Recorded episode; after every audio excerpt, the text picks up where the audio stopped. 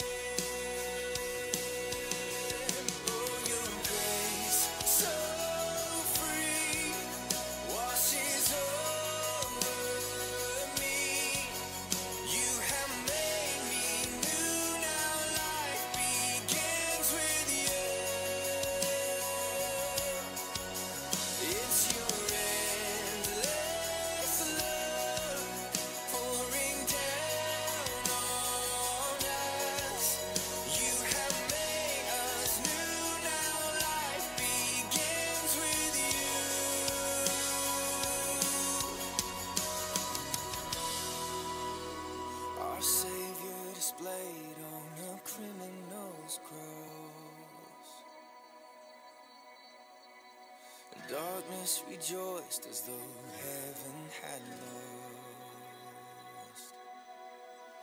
But then Jesus arose without.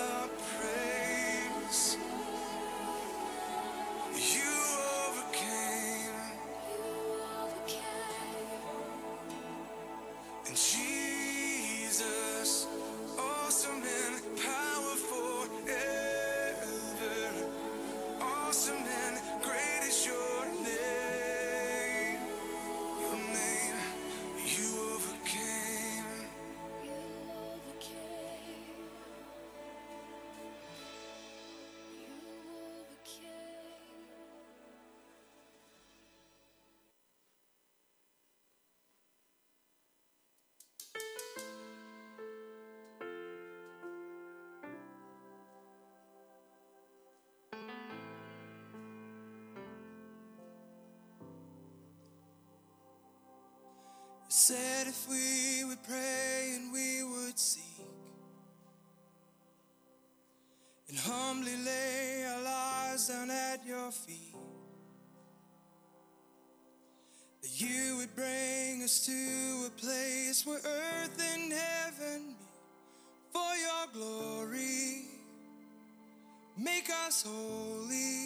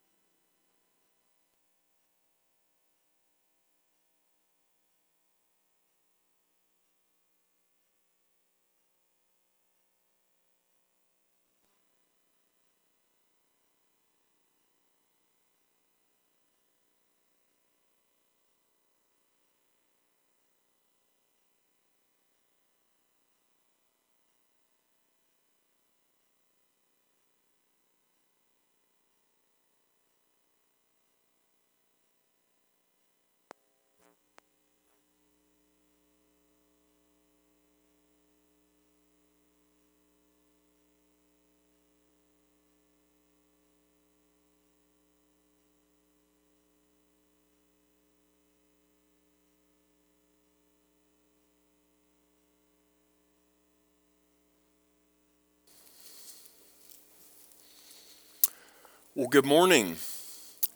I am so grateful for all these places of worship this morning that I believe are in concert with the Lord's message today, with these um, scriptures that we've read and the songs that we have sung and the prayers that have been uttered. Um, I believe these things are in complete agreement with the Lord's message. So we will be in John chapter 9 today. If you're in the church's Bible, on page 1235.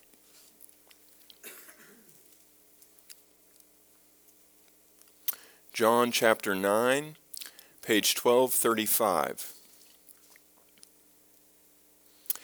And we're going to continue some of where Deborah had taught us last week about this blind man who Jesus had healed.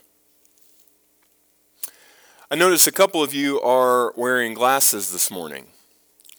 Um, vision is very important to us, isn't it? And whether you were um, born with poor eyesight and needed glasses from an early age, or you have reached what Scripture might call a mature age and your eyes are beginning to deteriorate, so you need something to help you read. Um, being able to see correctly is important. Each year, I get a new prescription, usually around the end of the year or the first of the year. I have to go to the doctor and I have to get a, a new prescription made for my glasses and for my contacts. And this appointment causes me a little bit of anxiety. Better one, better two. Better three, better four. Long pause. Better three, better four. Which do I prefer? Do I prefer the small letters that are clear and defined or the big letters that are a little fuzzy? So I received my last eye exam on December 28th, just a few months ago. And I'll tell you that I'm still waiting for this prescription to be final because of some back and forth and difficulty with the contacts that I have. So, this is a very real thing for me to have good vision. And as important as our sight is for our physical lives, it is even more important for our spiritual lives. The wrong prescription for me can mean squinting to see something clearly, or even headaches from the wrong power. Likewise, I think as we'll discover today, without spiritual vision, no amount of squinting will allow us to see the Lord clearly. And certainly, we can have headaches from relying on the wrong power. So in John chapter 9, you'll remember that Jesus heals this man who has been blind his entire life. Jesus heals the man by putting mud in his eyes and then asking him to wash it away. So the result is that a man who could not see is now able to see. The Pharisees' reaction to this is to condemn Jesus for healing on the Sabbath. Then they interrogate this man's parents and interrogate this man more than one occasion. Ultimately, they kick him out of the synagogue.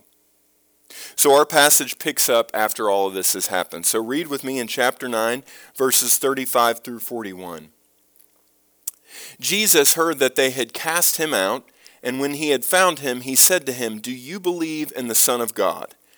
He answered and said, Who is he, Lord, that I may believe in him? And Jesus said to him, You have both seen him, and it is he who is talking with you.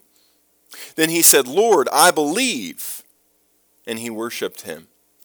And Jesus said, For judgment I have come into the world that those who do not see may see, that those who see may be made blind. Then some of the Pharisees who were with him heard these words and said to him, Are we blind also? Jesus said to them, If you were blind, you would have no sin. But now you say, We see, therefore your sin remains. So, this passage is quite an enigma and is filled with puzzling statements.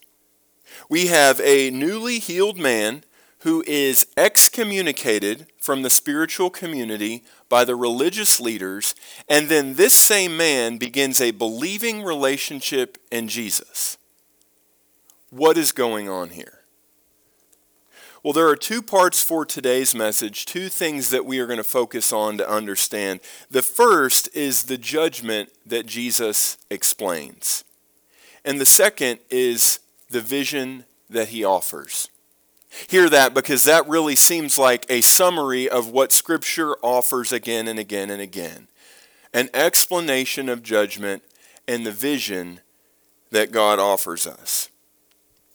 This judgment that Jesus mentions is critical for us to understand the vision he offers. And verse 39 is somewhat of a baffling statement. Read it with me. And Jesus said, For judgment I have come in to this world. Now, this is baffling because if we know John's gospel at all, we know that this might seem to be a contradiction or at odds with something that we read from Jesus earlier. So turn back with me to John chapter 3, just a few pages back, page 1223 in the church's Bible.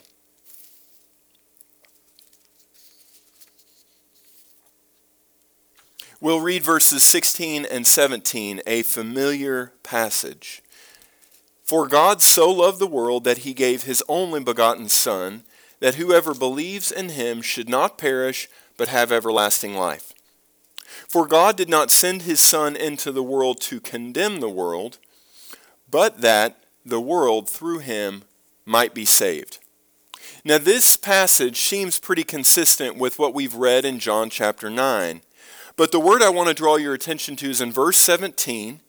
Some translations say condemn, others say judge. So we read here in John 3:17 that Jesus did not come to judge. This word is a Greek verb krine. Krine means to decide or to distinguish. It means to judge between one thing and another. Now, Deborah has taught on this passage for us many times, correcting the false teaching that Jesus did not come to judge. Now, this is a true statement in one sense, because the law already exists as a judge between holy and unholy, between good and evil, and between obedience and sin. So Jesus didn't come to do what the law has already done. Jesus came exactly as the second part of verse 17 says, but that the world through him might be saved. And then in 18, Jesus explains further that he who believes in him is not condemned, but he who does not believe is condemned already, because he has not believed in the name of the only begotten Son of God. Turn with me over a few pages to Romans chapter 2 in the church's Bible on page 1295. Romans chapter 2.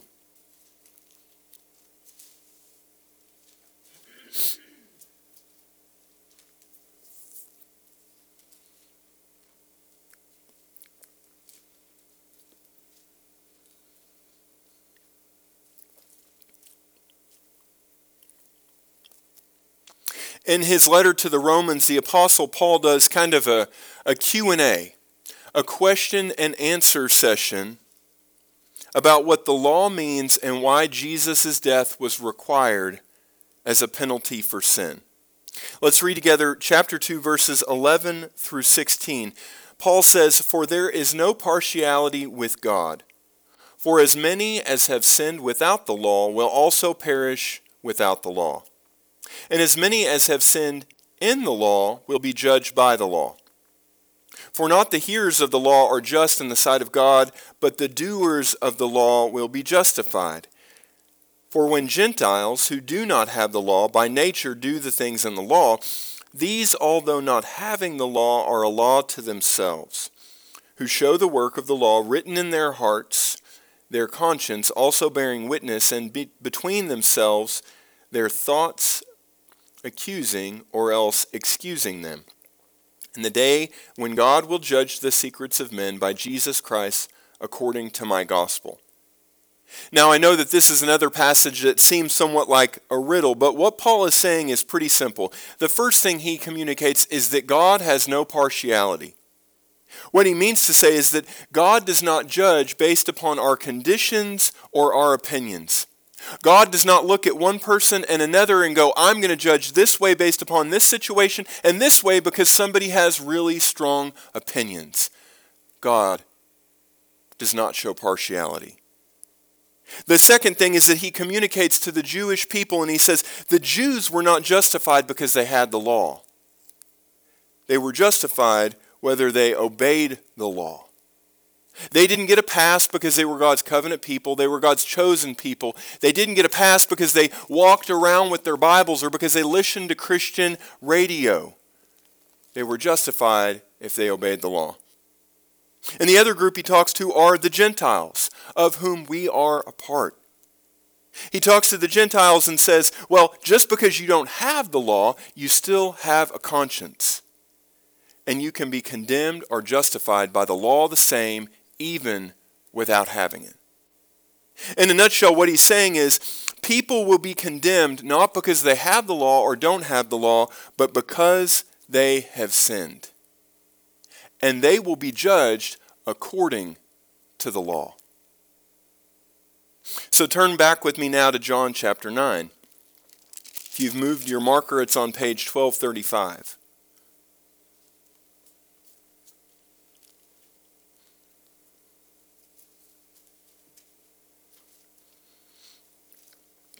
Reading again in verse 39 And Jesus said, For judgment I have come into the world. So when Jesus says this, he is not he is building on this existing idea that we have read about that was prevalent and Paul understood in Romans, and he's building upon what he said back in chapter 3. He is not competing with it. See, many go to scriptures like this and say that, that scripture is inconsistent, and that in one place God says he's not judging, and in another place he's saying he is. That is not a failure on God's part to have a holy word, it is a failure on our part to dig into what scripture says. So, looking at this verse, and it says, And Jesus said, it says for.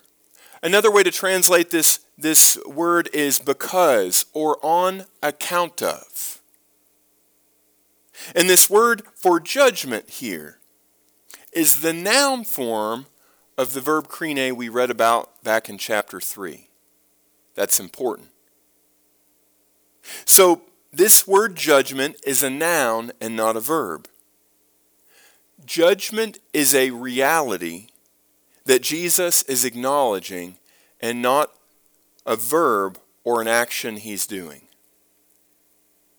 Judgment is a reality that Jesus is acknowledging. Jesus has the authority to judge, and that's not in question, but that's not what's going on here.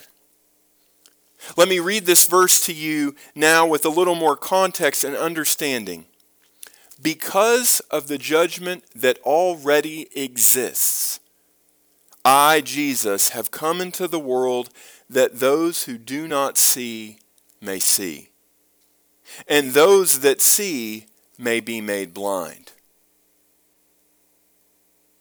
We as the church operate far too often as this judgment does not exist.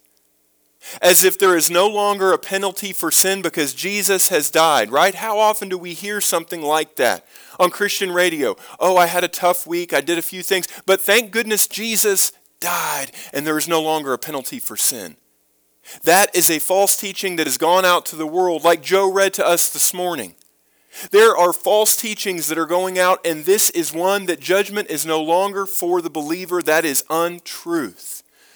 Jesus, has become, Jesus came to earth because of this judgment that was a reality. This right here is a great scripture that summarizes the gospel. It is the story of God's love for us. Because of judgment, Jesus has come into the world. Because of sin's consequence, Jesus has come into the world. The second part of our message is to understand this spiritual vision that Jesus is talking about. I have some good news for you today. This, this passage that we have read is a fulfillment of prophecy. We love prophecy in our world, don't we? People love to put on social media, prophecy is being fulfilled. I got a word. All these things happening are a fulfillment of prophecy. It is end times, it is middle times, whatever times it is, prophecy is at hand. We get excited, right? Something apocalyptic is happening. Yet we ignore the prophecies being fulfilled in Scripture already. This passage is a fulfillment of prophecy. I believe that is one of the greatest things that the Lord showed me here. Turn with me to Isaiah chapter 29. Isaiah chapter 29 in the church's Bible is on page 816.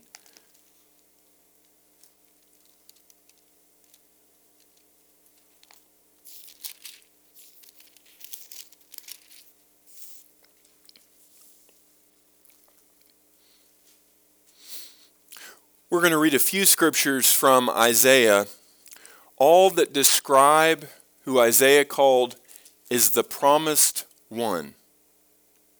The promised one who will heal blindness. First scripture is in Isaiah 29. Read with me in verse 18. Isaiah says, In that day the deaf shall hear the words of the book, and the eyes of the blind shall see out of obscurity and out of darkness. That is an amazing prophecy. Turn next to Isaiah 35, verse 5. Isaiah 35, verse 5.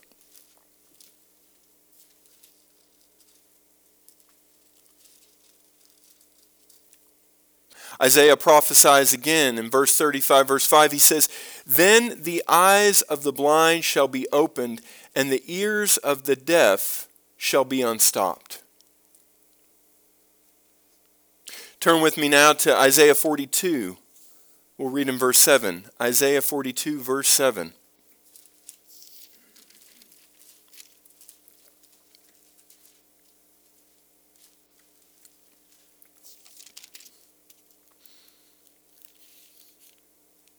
Over here, Isaiah is talking about what the promised one is coming to do, and he says in verse 7 to open blind eyes, to bring out prisoners from the prison those who sit in darkness from the prison house. Now, y'all know how I feel about Scripture that, that what we're reading is so important because it wasn't typed with a typewriter or a computer. There weren't save buttons. These scribes labored over every jot and tittle that they wrote down. And so Isaiah, with limited parchment, with limited ink, is writing down three different times that he knows and has heard from the Lord that the promised one, the Savior of Israel, is going to come. And among the things he's going to do, he is going to open the eyes of the blind that they may see. Three times he says the same thing. Because it is among the most significant things Jesus comes to do open the eyes of the blind, both physically and spiritually. In all of Scripture, Jesus is the only one to heal the blind. The only one. Think about that for a moment. Think about all the things you know from the Old Testament and from the New. Think about all the places where people heal, where sorcerers and magicians seem to have authority over, over physical illness and bring healing. Think about the disciples whom Jesus sent out in his name to bring healing. Only Jesus heals blindness. It is his identity, it is what he came to do. Turn with me to Matthew 11 in the church's Bible on page 1123. Matthew chapter 11. Page 1123.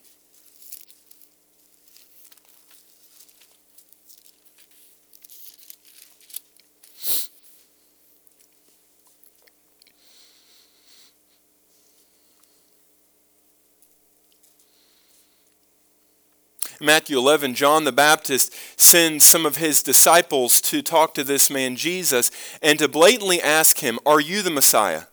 Are you the one who the prophets have foretold? Are you the one, like Isaiah said, who would be the promised one to come and unstop the ears of the deaf and bring sight to the blind? Read with me in verse 1. It says, Now it came to pass when Jesus finished commanding his twelve disciples that he departed from there to teach and to preach in their cities. And when John had heard in prison about the works of Christ, he sent two of his disciples and said to him, Are you the coming one, or do we look for another? Jesus answered and said to them, Go and tell John the things which you hear and see. The blind see, and the lame walk. The lepers are cleansed, and the deaf hear, and the dead are raised up, and the poor have the gospel preached to them. And blessed is he who is not offended of me.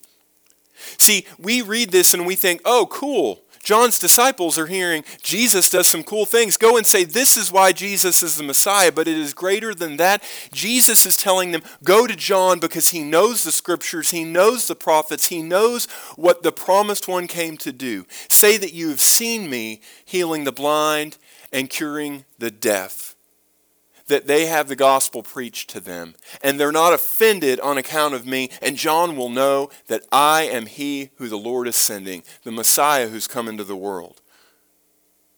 So, this story of a man being healed from blindness in chapter 9 is not just a great parable of Jesus' power, it is a fulfillment of prophecy. It is something that I believe the hearers and the seers that were there completely missed out on that we have a chance to grab hold of. Turn with me back to John 9 on the church's Bible, page 1235.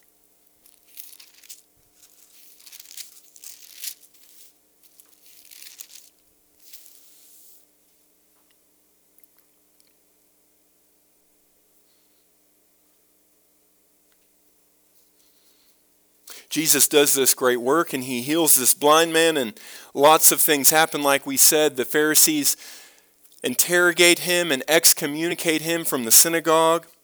Jesus comes and he is speaking not just to this blind man, but to the Pharisees as well. And he says what we've already read that for judgment I have come into the world, verse 39. And then Jesus says two significant things.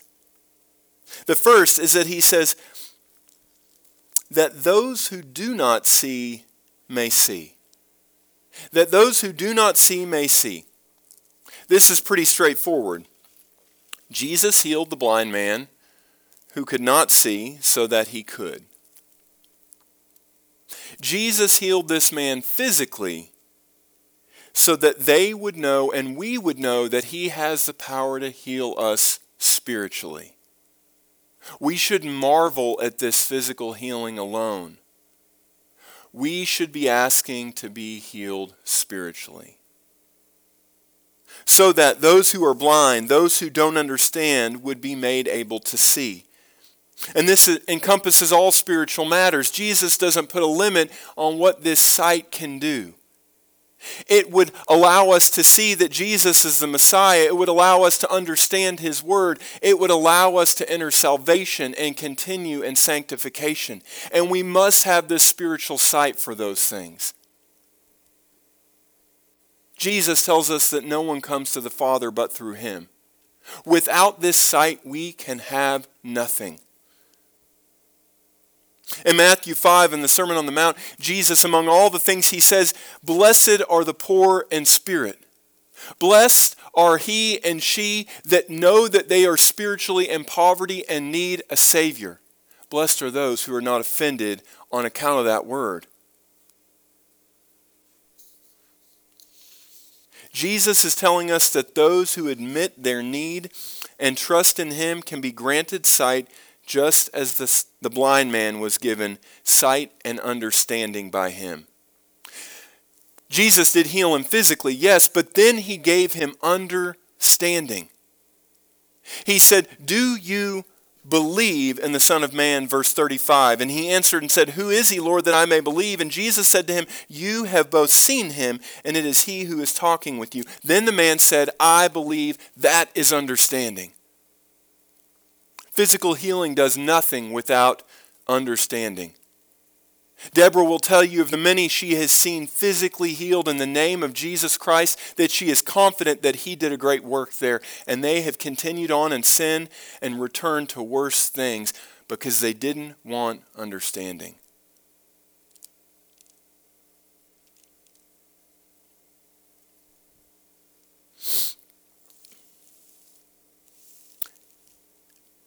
The second thing that Jesus says is that those who see may be made blind. In verse 39, those who see may be made blind. Now, I believe in these two statements, the first one was directed at the blind man. He was letting him know that, yes, you were unable to see, and now you can. And now I believe he's speaking to the Pharisees who are surrounding him, the ones who have already kicked this man out of the church. He says to him, them that those who think they see may be made blind. The Pharisees were the lawyers of the law, they were the scholars of the Torah. They knew the Old Testament backwards and forwards. They had great knowledge, but they were arrogant and prejudiced against Jesus. To this group, or any group that thinks they see, Jesus said their sight would be stripped from them. I believe that this idea of being made blind could be either a blessing or a curse, depending on the one who hears it. If God strips our false understanding from us, then we can be made to receive true sight from Him. However, on the other hand, if we refuse this sight, our heart is hardened and our blindness might be made permanent. Next in verse 40, it says, Then some of the Pharisees who were with him heard these words, and they said to him, Are we blind also? I think they were trying to trap Jesus into insulting them, trap Jesus in what they thought was a punishable crime. And as only Jesus could, he responds, not actually answering their question of whether they were blind, but instead he describes the limit of their question and he punts it back to them and to us to answer. See, God will not be mocked. God will not be backed into a corner. God will not play our head games. When we ask God for an answer of a yes or no to a question that is not yes or no, when we ask God a, question that we full well know the answer of, God will put it back to us to be accountable for.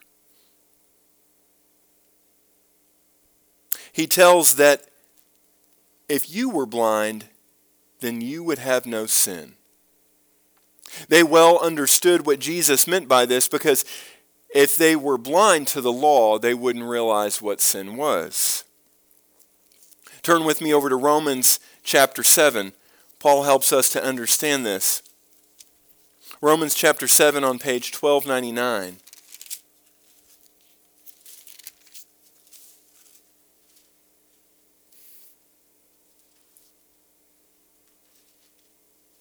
Continuing on on his question and answer session, Paul says this in chapter 7, verse 7. Talking about the law, he said, What shall we say then? Is the law sin? Certainly not. On the contrary, I would not have known sin except through the law. For I would not have known covetousness unless the law had said, You shall not covet. So, what Jesus is telling these Pharisees is that they, they wouldn't have known sin except for the law. He says, Because you think you know the law, because you assume you know everything, your sin remains. I think what he means here at a very basic level is that in their pride, they believe they know all the law. While they know all the words of the law, they miss its intent to keep them from spiritual conditions like knowledge and pride. And because of this, they remain in sin. See, we can know all the words of Scripture. We can quote it every day. We can use it in our vocabulary. We can paraphrase it when it suits us. But if God's Word has no effect to, con- to change us spiritually, then we remain in sin. I think at the same time, Jesus is revealing something very powerful to us. See, these Pharisees knew the prophecy that John knew. These were rabbis, these were scholars, these were leaders in the synagogue. They quoted Scripture like we do. They sung all the spiritual songs. They lived and breathed Scripture. It was their living. Yet they were refusing to acknowledge that Jesus was the only one who could heal a blind man. Do you see that? No one had ever healed a blind man before, and yet Jesus comes on the scene. He is fulfilling Scripture in their midst. He says, I didn't come to abolish it, I came to fill it up. I came to give you more understanding of what the heart of the Father truly is. And He heals this blind man. He fulfills these great prophecies in Isaiah, and they miss it. They don't just miss it, they refuse it. Jesus tells them, You know the law, yet your sin remains. Their pride their arrogance, their rebellion, their refusal to receive him as King of Kings and Lord of Lords. Because of this, they remain in their sin. Jesus is the Messiah. Turn with me to 1 John chapter 3 in the church's Bible on page 1400. 1 John chapter 3.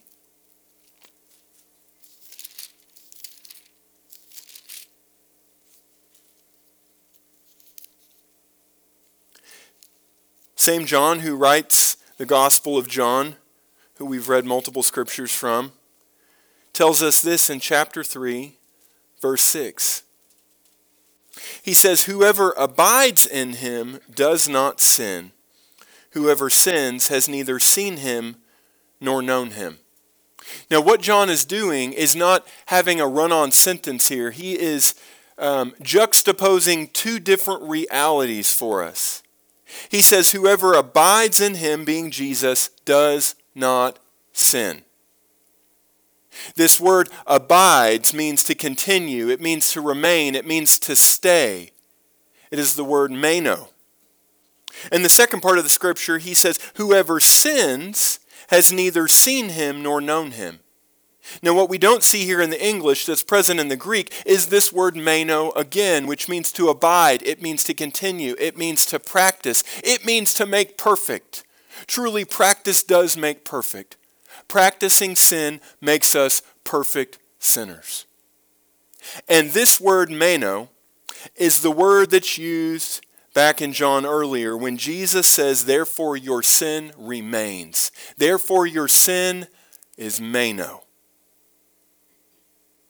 When we know God's word, when we refuse God's word, when we hear his voice and we refuse to listen, when we see him calling to us and we don't acknowledge, our sin remains because we have let it.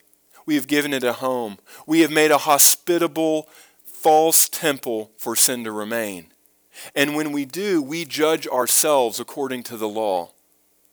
We give the law authority to bring judgment in our lives.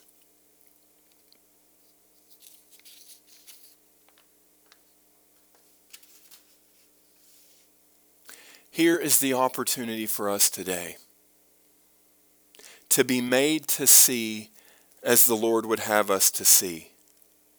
This applies to every spiritual level and walk with Jesus.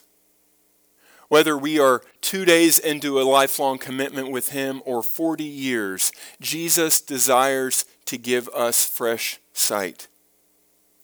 When my prescription expires each year, I can't wait on the doctor to call me and pester me and say, You want to come in? Do you want to get new contacts? I am awaiting that day when my insurance will allow me to call the doctor and get new ones because my eyes are crusty and my prescription is worn out. It is not the heart of the Father to continue to pester us to come to Him. It is the heart of the Father that we would long to, to come to Him like the great physician, to be healed, to be given a new prescription. All have been born spiritually blind and in need of this great physician for sight and salvation. Like the Pharisees who knew God's word, yet their hearts were far from Him, I believe we can be in a relationship with the Lord and have our vision blurred by false teachings that we've aligned with or the effects of sin that we're in.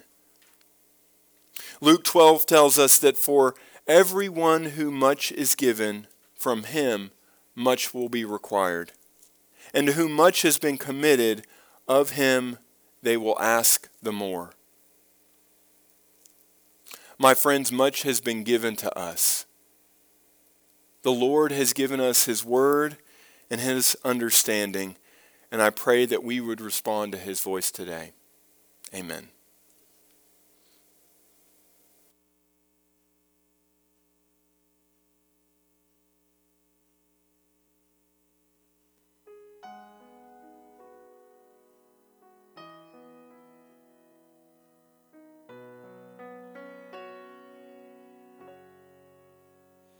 There's a peace I've come to know. Though my heart and flesh may fail, there's an anchor for my soul. I can say it is well. Jesus has overcome and the grave is overwhelmed.